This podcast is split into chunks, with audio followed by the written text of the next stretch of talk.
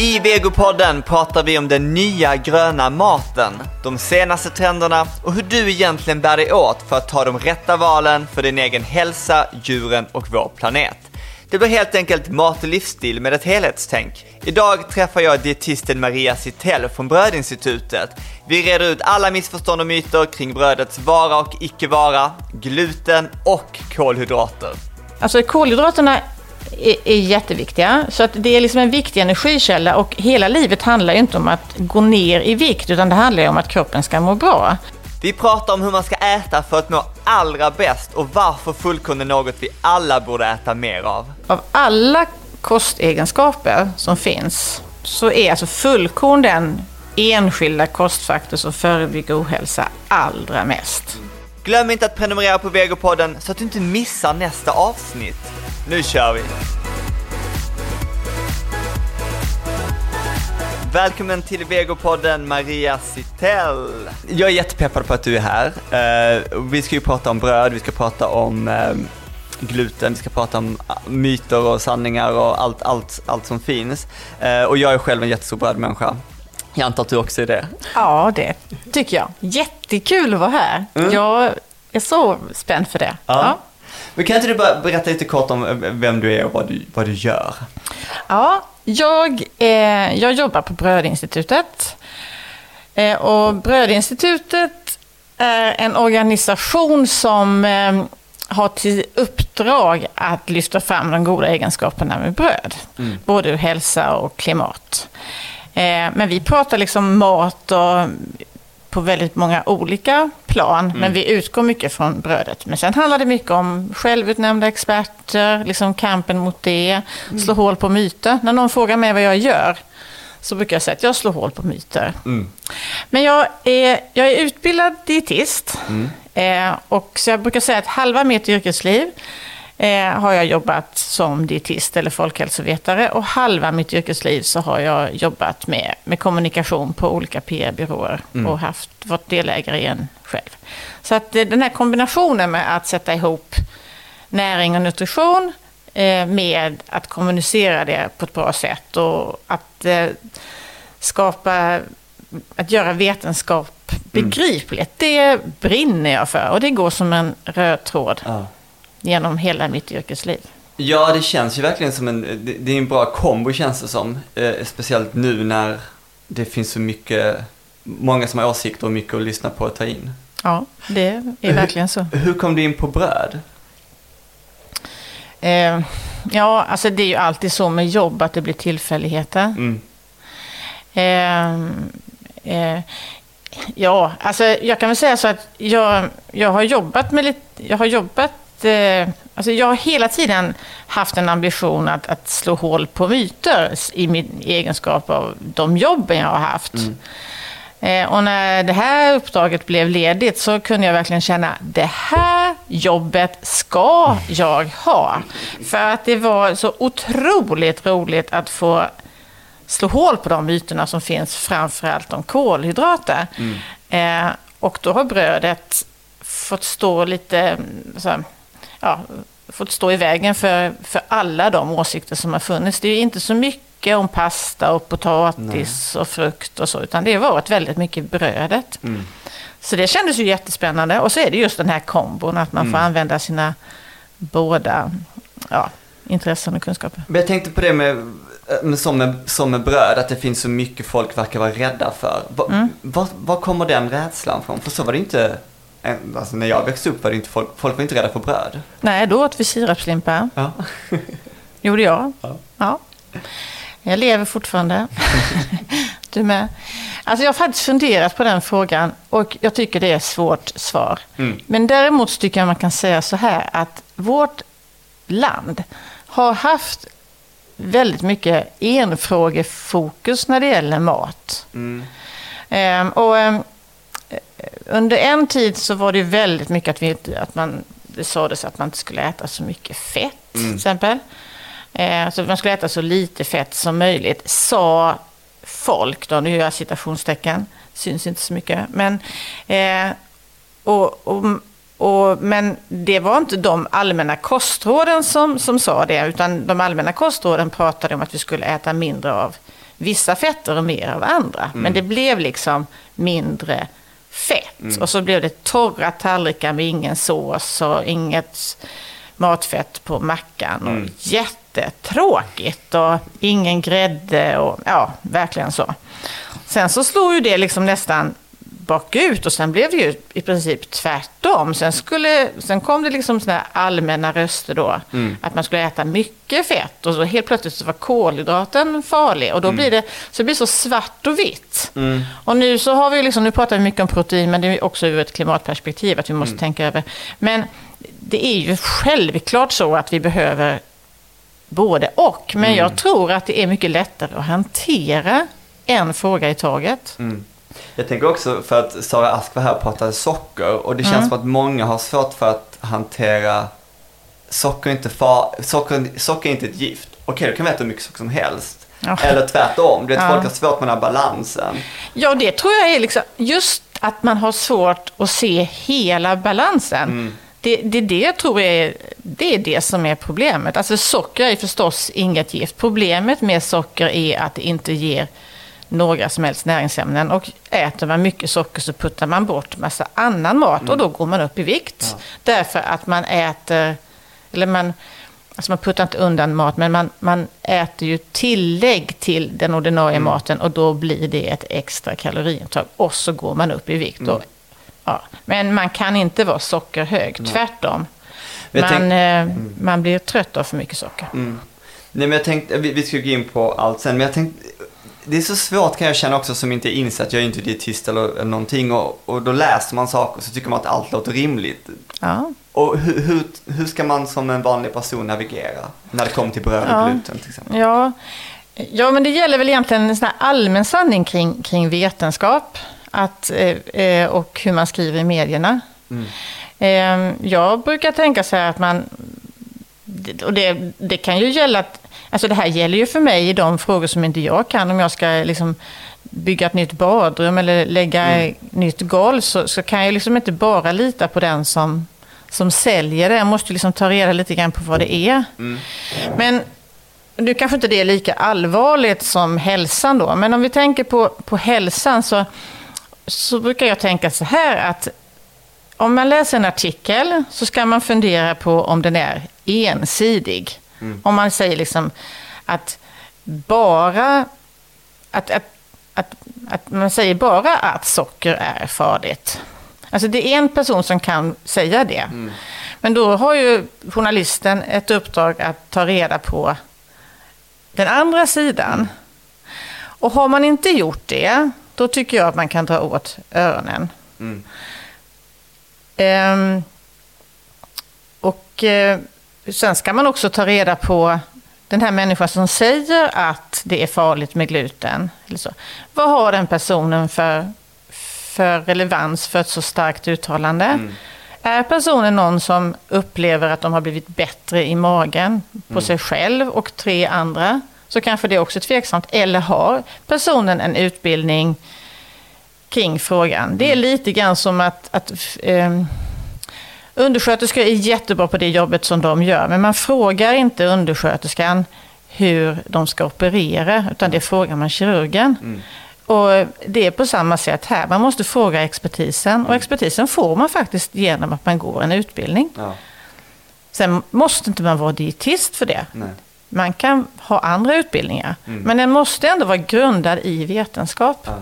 Så kolla hur många olika sidor som är beskrivna och kolla vad de har för utbildning, de som säger det. Och då kan man vara doktor i någonting men inte doktor i nutrition eller så. Och då tycker jag att det spelar ingen roll. nej. Hur blir du galen när du läser olika uttalanden i tidningar och på bloggar och allt möjligt? Ja, jag blir galen men jag blir, eh, försöker att kanalisera det på ett bra sätt numera. Nej, men jag, framförallt så är det faktiskt så att jag, jag numera så, så, så får jag ju liksom ännu mer att göra. Och det tycker jag är kul. Jag tycker det är kul att svara på felaktigheter. Men framförallt så kan jag mer och mer bli ledsen. För att jag tycker så otroligt synd om människor som har försökt som försöker att ha en bra hälsa och som faktiskt blir lurade Ja. hela tiden. Och jag säger, så jag skrev det i ett eh, Twitterinlägg här nu efter Kaliber har gjort ett jättebra program om, om, om eh, människor som pratar om vattendiet och liknande. Att det här är charlataner och kriminella som, som håller på så här. Och eh, alltså, tänk människor som, som gör stora uppoffringar. De kanske inte äter frukost med familjen eller de, de låter bli att äta under vissa perioder för de tror att de ska få hälsa. Och så är det i själva verket att det skapar ohälsa. Ja. Och det, det, det sörjer jag. jag. Jag sörjer ibland när jag går på ICA eller en annan affär och ser kundkorgar och jag ser hur, hur synnerhet kvinnor, Mm. men även ibland män, sitter och läser liksom hur mycket sakerna, vad, vad paketet innehåller. Mm. Och, och missar liksom helheten. Ja, För vad egentligen så handlar det om att vad vi ska äta. För att få hälsa så handlar det om vad vi ska äta, inte vad vi inte ska äta. Nej, Och det är viktigt. Ja. Jag tänker om vi ska eh, prata lite bröd. Du var inne på det här med kolhydrater. Mm. Hur ska man tänka där då? Bröd, kolhydrater, är det bra, dåligt? Ja, men nummer ett, kolhydrater behöver vi. Mm. Eh, och det behöver vi fylla på varje dag. De andra ämnena kan vi eh, liksom lagra lite mer. Vi lagrar proteinet i musklerna och fettet i fettväven. Det känner alla till. Eh, att den lagrar sig där. Eh, men vi... ehm, brödet, alltså kolhydraterna är, är jätteviktiga. Så att det är liksom en viktig energikälla och hela livet handlar ju inte om att gå ner i vikt utan det handlar ju om att kroppen ska må bra. Och, och då ger kolhydrater den största energin. Det är den största energikällan. Mm. Ehm, och till exempel jag har ett tonårsgetto hemma. Och där, alltså det går ju så mycket, alltså skulle vi vi måste äta jättemycket pasta och jättemycket bröd och potatis och ja, you name it, hela tiden. För annars, så, de är ju jättesmala ändå. De behöver ju massor av energi. Sen ju äldre man blir så minskar ju det här och så rör vi oss inte lika mycket. Men när det gäller kolhydrater så finns det väldigt många olika slags kolhydrater. Ja. Alltså en kolhydrat kan vara en enda liten molekyl så- i form av glukos som är druvsocker. Och sen så kan det vara upp till 60 000 kombinationer. Oj. Ja. Och en liksom kolhydratskola skulle vara på sin plats på SVT och eh, andra kanaler. Där man pratar om skillnaden. Och då är det man pratar så om att en del kolhydrater de höjer blodsockret. Andra kolhydrater de går ner mer i, i, i tarmen och skapar goda bakterier och som bidrar till hälsa. Och där har vi till exempel fullkorn som är en av de absolut bästa sättet för att må bra. Det är att äta fullkorn. Så fullkornsbröd är ju en kolhydratkälla som ger hälsa och som planar ut, alltså ger en bra mättnadskänsla, som må- ja, får lägre blodfetter och alltihopa. Och det, är inte, det gäller inte... För, bara förklara fullkorn så att alla... Ja, fullkorn, det är det hela kornet eh, i, i eh, spannmålet. Ja. Och, och det spelar ingen roll om det är helt eller om det är malet, eller? Nej, alltså det, eller ja, vad blir det för svar på den frågan? det spelar ingen roll om det är malet eller helt. Det är lite olika fysikaliska egenskaper. Men vi äter ju inte fysikaliska egenskaper, vi äter ju mat. Men så när du säger att man, att man ska äta bröd, då, då är det fullkorn, det är inte den här vita formfransken till Nej, men jag tycker så här att man, man för, nej, jag tycker att man ska äta mer fullkorn. Mm. Man kan inte säga att, att eh, ljust och vitt bröd, att man inte ska äta det, men man ska framför allt äta fullkornsbröd. Ja. Och det är ganska enkelt också att, att få i mer fullkorn Ja. i brödet. Och det finns ett stort utrymme för att fler ska baka fullkorn. Ja. Och, och när man är i butik, vad, finns det någonting man ska leta efter då? Ja, jag tycker det är jättebra med nyckelhålet. Men det är det, Ja, det är verkligen så. Eh, och sen har vi nu, eh, eller inte vi, men Sveriges bagare och konditorer har eh, tagit eh, fram en, en lite tydligare märkning så att man lyfter fram när det är ordentligt med fullkorn i brödet. Så att eh, det är nyckelhålet och sen kan det stå fullkornsbröd eller rikt på fullkorn. Och då ska jag säga också att Brödinstitutet, vi är helägda av Sveriges bagare och konditorer. Mm. Men eh, jag måste hålla mig till vetenskapen. Ja. Och jag, annars ryker min legitimation om jag säger fel. Mm. Och det gör jag inte. Nej. Men, vad, men vad, är, vad är tillräckligt mycket fullkornigt bröd? Hur mycket? Man, Mm. brukar säga, alltså, man brukar säga så här att 22 procent på hela produkten. Okej. Men eh, eh, fyra, fem skivor fullkornsbröd per dag är väldigt bra. Och, och förlåt, men skivor bröd och det är ju liksom utöver om du äter pasta till lunchen? Ja, Okej. ja kan det vara. Men, men alltså samtidigt så om du då äter fullkornspasta så är det ju jättebra sätt att få i sig fullkorn. Ah, du menar bara för att få, upp, få Ja. ihop mängden fullkorn? Ja. Ah, okej, okej. Så jag menar, man, man, fullkorn finns ju, alltså bröd är ju som bekant gjort på spannmål och spannmål finns ju i annan mat. Ja. Men så det är självklart att, Mm. men, men det är ändå så att eh, vi äter mycket mer, alltså vi äter smörgåsar än vad vi äter pasta och Ja. gröt. Vi är liksom ett väldigt smörgåsätande folk och därför så är det enkelt att prata om hur mycket Mm. eh, bröd Vad, vad, vad gillar du för bröd? Ja, ja jag, jag gillar verkligen bröd. Jag gillar innan jag började på Brödinstitutet. Nu, eh, jag, jag älskar knäckebröd. Oj! Ja, alltså jag kan verkligen ha cravings för, för knäckebröd. Mm. Mm. Något speciellt? Nej, Allt. eller grovt ska det vara. Ja. Jag tycker inte om det där Nej. vete, tunna. Eh, nej, men eh, jag tycker om eh, det. Sen tycker jag väldigt mycket om eh, danskt rågbröd. Det är så Mm. gott. Och sen finns det vissa kedjor som gör jättelånga goda tranbärsbröd med fullkorn i också som jag kan äta. Vad kul. Jag tänkte, det, många pratar om gluten och det, det Mm. här känns som att det aldrig tar slut. Men det är, många pratar om det som ett gift till exempel. Mm. Vad har du för? Nej, det är inget gift. J- ehm, ja, Vänta, börja, börja berätta vad gluten är. ja, gluten är ett protein Mm. som finns i tre av våra fyra sädesslag. Vete, råg och korn. Alltså inte i havre. Men i praktiken så är det så att på sädesfälten så, så hamnade gluteninnehållande alltså spannmål från de andra Mm. åkrarna. Så att det, den havren som vi, om man inte gör något speciellt med den, så innehåller den gluten Mm. av helt enkelt odlingsskäl. Men, men havre är som liksom biologiskt sett helt fritt från gluten. Så, och det kan man ju köpa nu, rent Mm. havre som det heter. Mm. Havre är fantastiskt eh, Mm. på många olika sätt.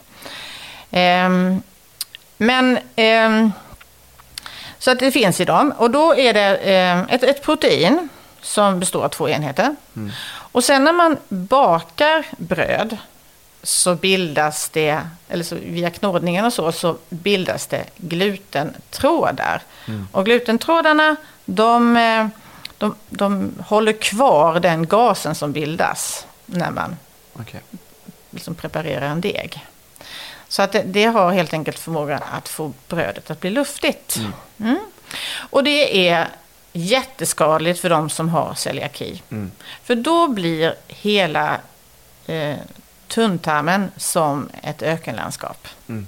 Och i, i tunntarmen så sitter det små eh, villi, heter det, eller flimmerhår. Mm. Som en liten, som en, ett, en mjukt vass kan man säga. Mm. Och längst ute på det där eh, strået så, så eh, sugs, su- sugs maten in. Mm. Längst uppe på den sitter laktosen också. Laktasen menar jag. Laktasen som bryter ner mjölksockret, laktosen. Men när man får celiaki, eller glutenintolerans, då, då tas alla de där stråna bort. Okej. Helt och hållet. De, det är som ett totalt ökenlandskap. Det kan man se i, i, på, på labbprover. Mm. Och då får man ju inte i sig näringen. Och man kan heller inte bryta ner eh, mjölksockret. Därför Mm. att laktaset har försvunnit. Därför är det så att innan de där har börjat växa tillbaka igen så kan man ha svårt för laktas. Mm. Eller svårt för laktos för att man har ingen laktas. Mm. Det är svårt det där att säga rätt. Eh, Äter man då glutenfritt Mm. så växer tarmluddet tillbaka. Mm. Och då måste man äta 100% glutenfritt. Okej. Och det måste man göra resten av sitt liv. Mm. Och det handlar om till och med att inte ha en smörkniv. Eh, att man delar smör, smörkniven med de andra. För att det kan krävas så små nivåer för att man ska må dåligt. Mm. Eller må dåligt eller bli dålig utan att man vet om det. Mm. Och då vet vi att om man inte sköter det här ordentligt, eller sköter får man inte säga, men om man då inte klarar av att hålla det här Mm. helt så ökar risken för vissa sjukdomar. Okej. Så det är därför det är så viktigt. Men framför allt är det för att man ska få upp alla näringsämnen. För om du inte har de där tarmluddet så, så kommer inte näring, näringen in i kroppen. Du får inget järn, du får inget magnesium, du får liksom inte, du får inte i dig dina näringsämnen. Nej. Så människor går ju, blir ju väldigt, eh, ja de blir väldigt trötta, smala och järnbrist, eh, brister på allting. Eh, Men för oss som inte har celiaki är det inte alls farligt eller? Nej, då, de undersökningarna som finns så är det så att den som upplever att de har ont i magen och tror sig ha celiaki eh, och tar bort celiaki så händer ingenting. Eh, eller det händer liksom... Det, tarmen är i början helt intakt. Mm. Den har kvar sitt tarmludd och det händer heller ingenting om man tar bort det. Nej. Och då är det viktigt att om man ska testa sig för celiaki, Mm. då måste man ju ha ätit gluten, eh, måste man ha ätit gluten innan så man ser om tarmluddet är okej. Mm. Men är det, okej. Men Så att de som... Blev det där tydligt? Finns, ja men det- det Ja. är det. Men Mm. finns, finns det någon sanning i det här att det skulle vara dåligt att äta gluten till exempel? Eh, alltså de som har celiaki så är det ju det. Ja. Sen att, att människor kan reagera på, eh, på bland annat spannmål. Mm. Eh, det kan man göra, men då är det inte proteinet, alltså glutenets Nej. orsak, utan då kan det bero på vissa svårnedbrytbara eh, kolhydrater Okej. som går under namnet FODMAPs, som bet- betyder alltså fermenterat svårnedbrytbara kolhydrater. Mm. Och de bildar gaser och det finns då till exempel, eh, nu är inte jag expert på FODMAP, men det finns då till exempel i, i lök, det finns i melon, Mm. det finns i, i flera andra livsmedel. Mm. Och så finns det i några spannmålssorter. Mm. Och det är ganska individuellt vilka man inte tål. Och Okej. ska man ta reda på om, man, om det är FODMAP man eh, inte tål, då ska man först äta så gott det går, precis som man brukar. Sen ska man kolla att man verkligen inte har celiaki. Om det då visar sig att man inte har celiaki, då ska man gå till en dietist och så ska man få, bli, få hjälp så att man kan lära sig vilken mat man tål. För det vanliga när man tycker att man inte eh, tål allting, det är, och det är förstås självklart så, så, så gör jag också, om det, jag inte visste hur man skulle gjort. Och det är att man, man tänker, men jag, jag tror att jag inte tål banan, då tar man bort banan. Mm. Och så jag tror inte att jag tål eh, bröd, så tar man bort bröd. Och så fortfarande så mår man inte bra. Och sen tar man bort och sen så kanske det slutar med, nu har jag tagit bort lök. Och då till slut så, så mår man bra. Ja. Men då vet man inte vilket av de här sakerna som man egentligen har reagerat på. Så därför så ska man liksom med, med hjälp av någon som är kunnig, alltså en dietist i det här fallet, Först tar man bort, efter man har fått sin diagnos att man inte har celiaki, Mm. så får man hjälp med att lägga till. Ja. Va- Och då kan livet bli helt annorlunda. Mm. Och, jag tänker, och du som jobbar med det här, vad är de, vad är de största missförstånden eh, när det kommer till gluten? Ehm, ja, att det skulle vara inflammationsskapande i kroppen. För det hör man alltid. Ja. Va, ve- vet var det kommer ifrån? ja, men det är, alltså, för det första så är inflammationer, det sker ju hela tiden i Ja. kroppen. Så att ehm, det, det är också ett begrepp som man inte, liksom, det händer ju hela tiden. Mm. Det bästa sättet att inte ha eh, för många negativa inflammationsskapande processer i kroppen är tyvärr en enda sak. Och det är, eller två saker är det. att inte ha övervikt och att röra på sig. Då minskar man de, de starka inflammationsskapande processerna i kroppen. Mm. Nej, det är inte inflammationsskapande. Mm. Eh, men det är väldigt inflammationsskapande för de som har celiaki. Ja. Det finns ju då studier, jag får ju dem tillskickade till mig liksom ständigt, Mm. om att, nej men titta här, här har man ju sett att människor som, eller här har man sett att, att eh, om man lägger gluten på en, på en tarm så, så blir det hål i den. Mm. Så. Och det finns sådana studier alltså där man har tagit, där man har alltså en, en tunn tarm, man har tagit ut en tunn tarm. Ja. Och, så, eh, eller, och eh, på den så strör man gluten. Okej. Och då, då har det blivit hål i tarmen. Men frågan är om det inte hade blivit hål i den om man hade lagt tomat kanske också. Mm. För att, det, och det, att dra slutsatser av sådana experiment som man gör i, liksom inte inne i kroppen Mm. är totalt förkastligt.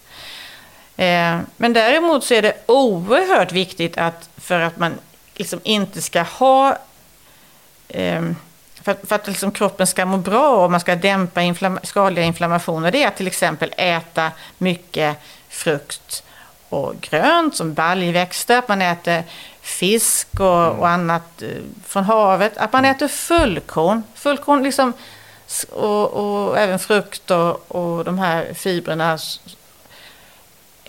skapar en fantastiskt god miljö i tarmen. Så då blir liksom tarmen en, en källa till hälsa.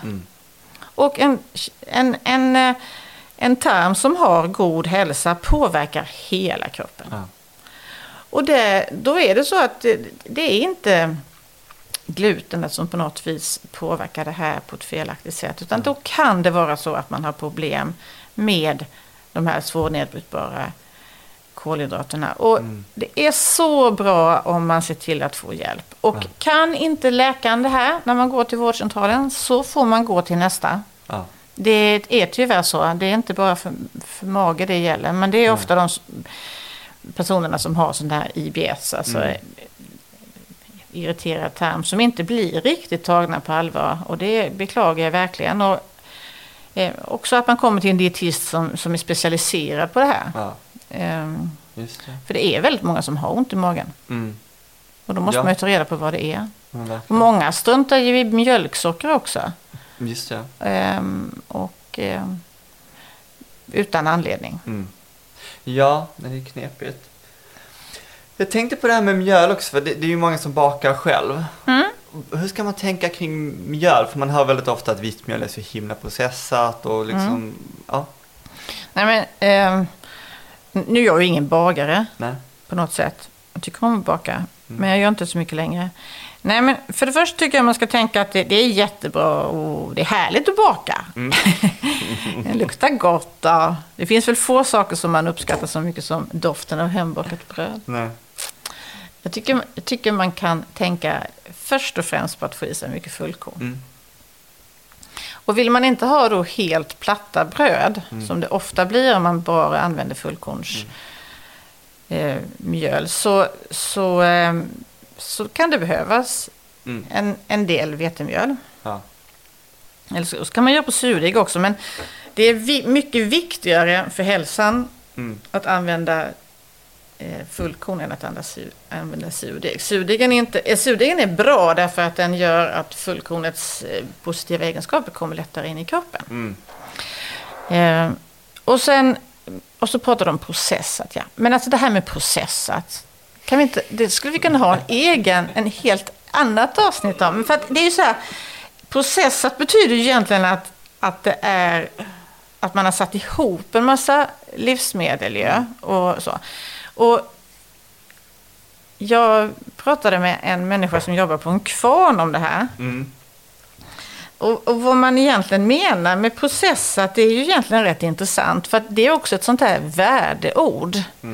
Eh, brödet blir ju processat hemma därför att du använder... Alltså du, det är ju inte som en, som en müsli bara. Som man bara har lagt ihop saker. Utan du, du, du jobbar ju med den. Och även det som är i en müsli har ju vissa saker liksom hanterats. Så att nej, det vita mjölet är, är ju, vad ska man säga, det är ju hanterat. Man har ju liksom delat på fullkorn på hela kornet och så har man ju tagit bort det som är det allra bästa för hälsan. Men man har tagit fram och det som är allra bäst bakningsegenskaper.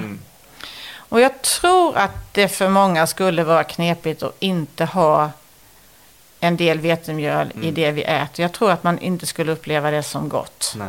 Och mat är ju liksom inte bara någonting vi äter för hälsa och klimatet utan vi äter ju för att det är gott. Det är ju så. Jag tror folk också glömmer bort den här, ja men de som vill leva 100% eh, vad heter det, allt ska vara så himla korrekt och rätt och, och leva bara för hälsan. Att man det blev, det blev väldigt mycket oro också känns det som. Väldigt mycket stress och allt sånt där som inte är bra för, för eh, hälsan. Men, men man, förstår, man förstår ju oron också. Men eh, ja, det, ibland känns det nästan som att det är skönt att ha någonting att hålla fast vid. Ja, jo, visst. Snarare än att bara slappna av. För det är ju alltid det svåraste. Men ehm, jag tänker det är, så- det är så himla populärt med alla de här glutenfria alternativen, eller glutenfria mjölsorterna, majsmjöl och allt vad det kan vara. Hur, hur ser du på det? Ja, alltså de är ju, det det är ju inget fel i sig. Nej. Men alltså om man nu ska prata om vad som är processat så om det är något som ger riktigt höga blodsockervärden som vi nu pratar om att alla ju förstås ska tänka på. Så ger ju majsmjöl och de, de här väldigt eh, ljusa sorterna, de ger ju väldigt mycket eh, högre blodsockersvar än vad ett, ett fullkornsmjöl ger till exempel, med, som innehåller gluten. Så att det- jag tycker det lite grann är att gå, eh, gå över bron för att hämta vatten. Det finns inga, alltså, du kan använda majs om du vill, men det är inte, du, du, du missar ju en hel del näringsämnen. Det, alla studier som finns visar ju att majs innehåller mindre näring än vad till exempel ett rågmjöl gör. Ja. Rågmjöl kryllar av fantastiska faktorer som är fantastiskt bra för kroppen och tarmen. Majs är, det är inte så mycket att hänga i julgran. Nej. Det är också kul när vi är ett land som är så här, rent historiskt har levt på råg. Och nu Ja. är det så här, det farligaste vi kan äta. Ja, ja, det är helt galet.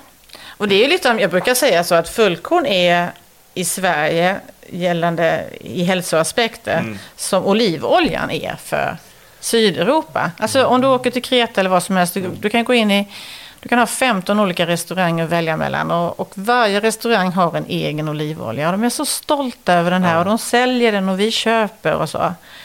Och det är jättebra med olivolja. Men i Sverige så är det precis samma sak. Vi har stora fält på stora, i stora delar av, av, av Sverige. Mm. Sädesfält alltså. Och som, som vi skulle kunna sälja liksom fullkornsprodukten som, på samma sätt. Ja. Eh, och det görs ju också till viss del. Men vi har ju inte fattat hur fantastiskt det är med fullkorn. En av tio äter tillräckligt med fullkorn i Sverige. Är det bara en av tio? Mm. Jag tror att det är lite mer nu, för det har ändå hänt lite. Det är Riksmaten, eh, Livsmedelsverket, och nu är det ett tag sedan den gjordes. Men man gjorde även för barn och den, eh, den talar ju för ungefär samma nivåer. Jag tycker det, men det är som med, med frukt och grönt också, att svenskar Mm. är så dåliga på det. Men frukt och grönt är ju så mycket, tycker jag, är svårare att få i sig, för det är mycket större mängd ju på något sätt. Bröd, Ja. Fullkorn känns lite lättare, men, Mm. men ehm, det, ja. Nej, men det, det är ju jättebra med frukt och grönt och fisk och Mm. nötter och frön och liksom, ja, you name it. Mm. Fisk och oljor, ja, alltså allting. Men om vi då ska säga ordet vetenskap för tjugonde gången Mm. så, så finns det ett, eh, m- em, så har den samlade forskningen visat nu att av alla kostegenskaper som finns eh, så, är alltså fullkorn den enskilda kostfaktor som förebygger ohälsa allra mest. Mm. Så att, ät, att inte äta tillräckligt med fullkorn skapar alltså mer ohälsa än att inte äta tillräckligt med frukt och grönt. Men, så det är det här med en apple a day. Jag brukar säga att ja, men lägg äpplet på ett fullkornsbröd så blir det ännu bättre. Ja. Fortsätt att äta frukten. Men det, det är faktiskt så. Jag älskar just det här älskar knäckebröd. Jag kan gärna ta en skiva, ta skiva äpple på det. Oj. Med lite smör under. Det är jättegott. Vad, jo, du gillar ju att prata, du gillar ju att prata. Eh, eh, bröd och, och som en, ett klimatsmart Ja. val. Mm. Va, Ja. va, för det, det är sånt som ingen tänker på, inte, inte jag heller. Eh, Jo, men nu gör du ju Ja, det. nu gör jag det. Men du, du öppnade upp Ja, mina ögon. Nej, men det, det är lite grann samma det här med, som med Medelhavet. Jag pratade om olivoljan. Ja. Att, eh, eh, nu kan man förstås inte bara titta på koldioxidekvivalenter för att räkna eh, vad som är bra för klimatet. Men det är ju i alla fall, det är ju hela tiden en utveckling kring detta. Mm. Men eh, baserat på, på det vi vet idag så är bröd och andra spannmålsprodukter Mm.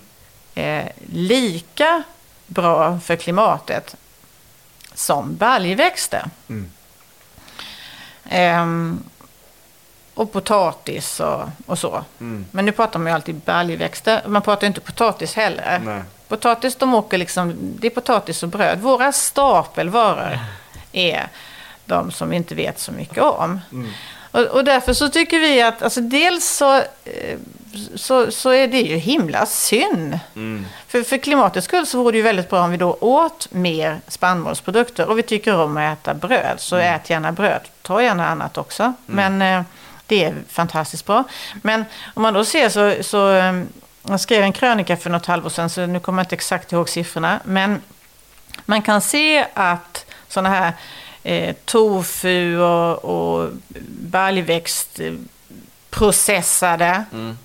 Produkter, veganska, de har ökat med tre, mellan 3 och 700 procent på en femårsperiod. Mm. Mm. En del är importerad också. Mm. Och brödet har inte ökat eller ökat med max 3 procent. Mm. Ehm, De rena baljväxterna har ökat med typ 10, 10 eller något Mm. procent. Och det är helt plötsligt så har liksom diskussionen om hur om eh, konserveringsmedel och e-ämnen. Helt plötsligt så är det okej bara för att det är veganska produkter Mm. som är sammansatta. Mm. Ehm, Jag är inte ett dugg rädd för mat som är sammansatt. Mm. Jag älskar den svenska livsmedelsindustrin. Så det är inget fel i det, men man kan ju ändå fundera lite grann på varför det blir Mm. så. Ehm, ja, det var någonting till jag tänkte på där. Ehm, mm.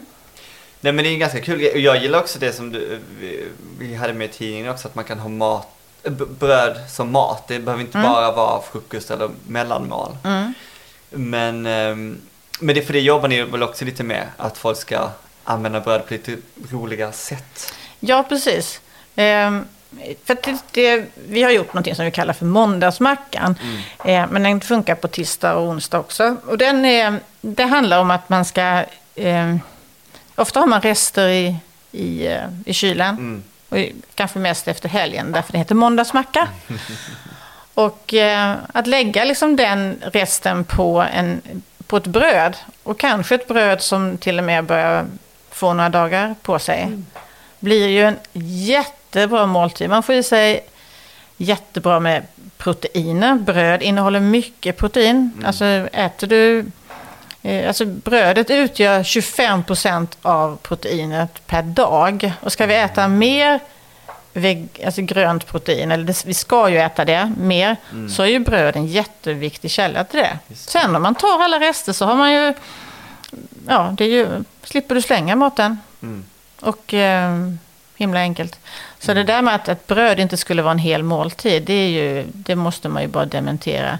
Det är lika väl som vissa tror att maten måste in i ugnen. Mm. Och så kan det vara pulvermos och- falukorv. Mm. Det är inte så jättebra att bara äta det. Nej. Det funkar säkert någon gång ibland, men en, Vi- Vilka, vilka missförstånd och myter och sådär är du mest trött på när det kommer till bröd? Jag är inte trött på någon.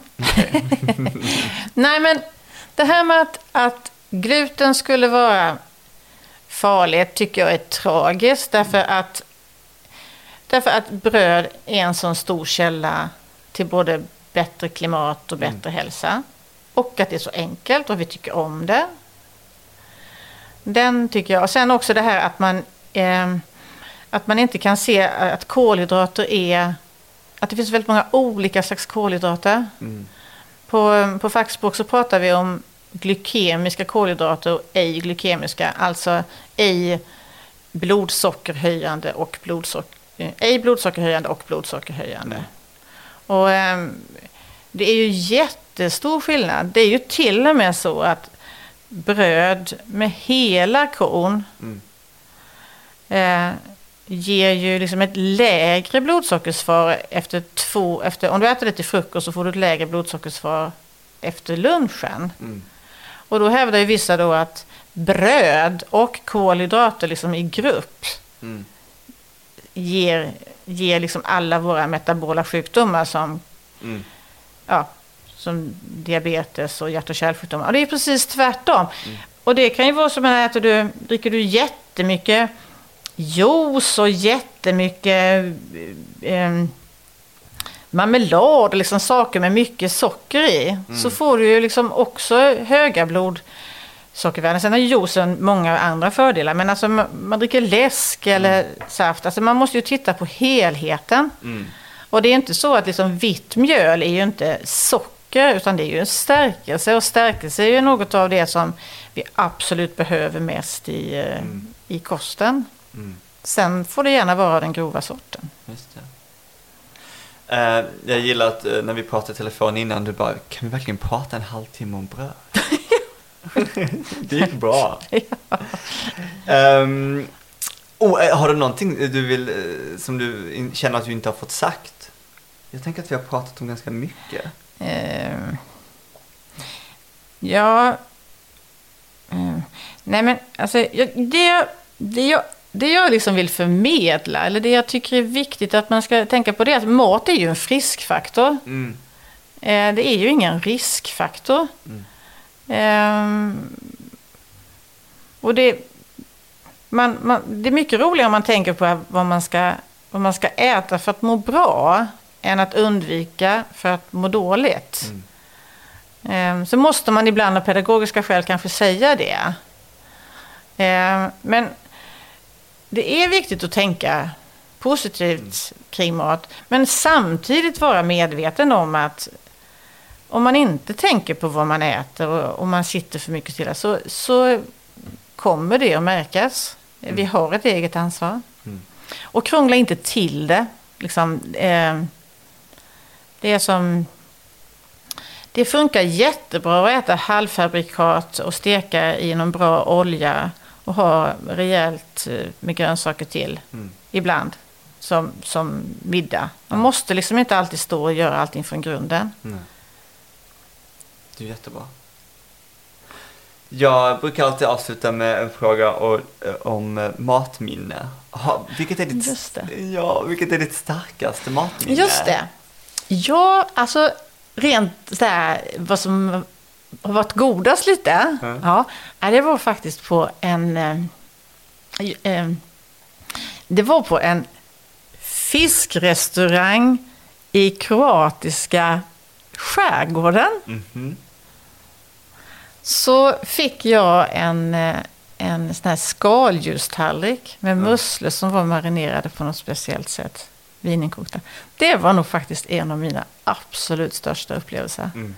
Det, det var så enastående gott. Ja, det är nog den. Sen njuter jag av väldigt mycket matdofter liksom så. Har du gråtit av lycka någon gång? För att du har ätit något så gott? Eh, Du bara Nej, men det kan hända, men det kan hända alltså, på, på kontoret då så har vi en, eh, en bagare. Mm. Och han har den, eh, han, han, han kommer ju med bakverk som är helt fantastiska. Och så Mm. kan jag ofta tänka, nej men jag ska, alltså, jag har ändå diabetes, jag kan inte äta liksom vad som helst alltid. Men så tar jag en liten bit. Och då är det inte sådär som att man tar liksom en liten Marabou-bit och tycker att gud vad gott det där var när det smälter. Mm. Utan det är sån här smakupplevelse varenda gång som man tänker att vilken tur att jag inte missade det här. Så kan jag däremot känna Ja. när det är såna riktigt duktiga människor som har, Ja. har gjort någonting. Ja, du, tack för att du gästade Vegopodden. Jättekul att vara här. Jättekul. Jättekul. Vegopodden finns där poddar finns. Lyssna gärna på våra andra inspirerande, tänkvärda, roliga och intressanta avsnitt om grön mat och livsstil. Ha det bra!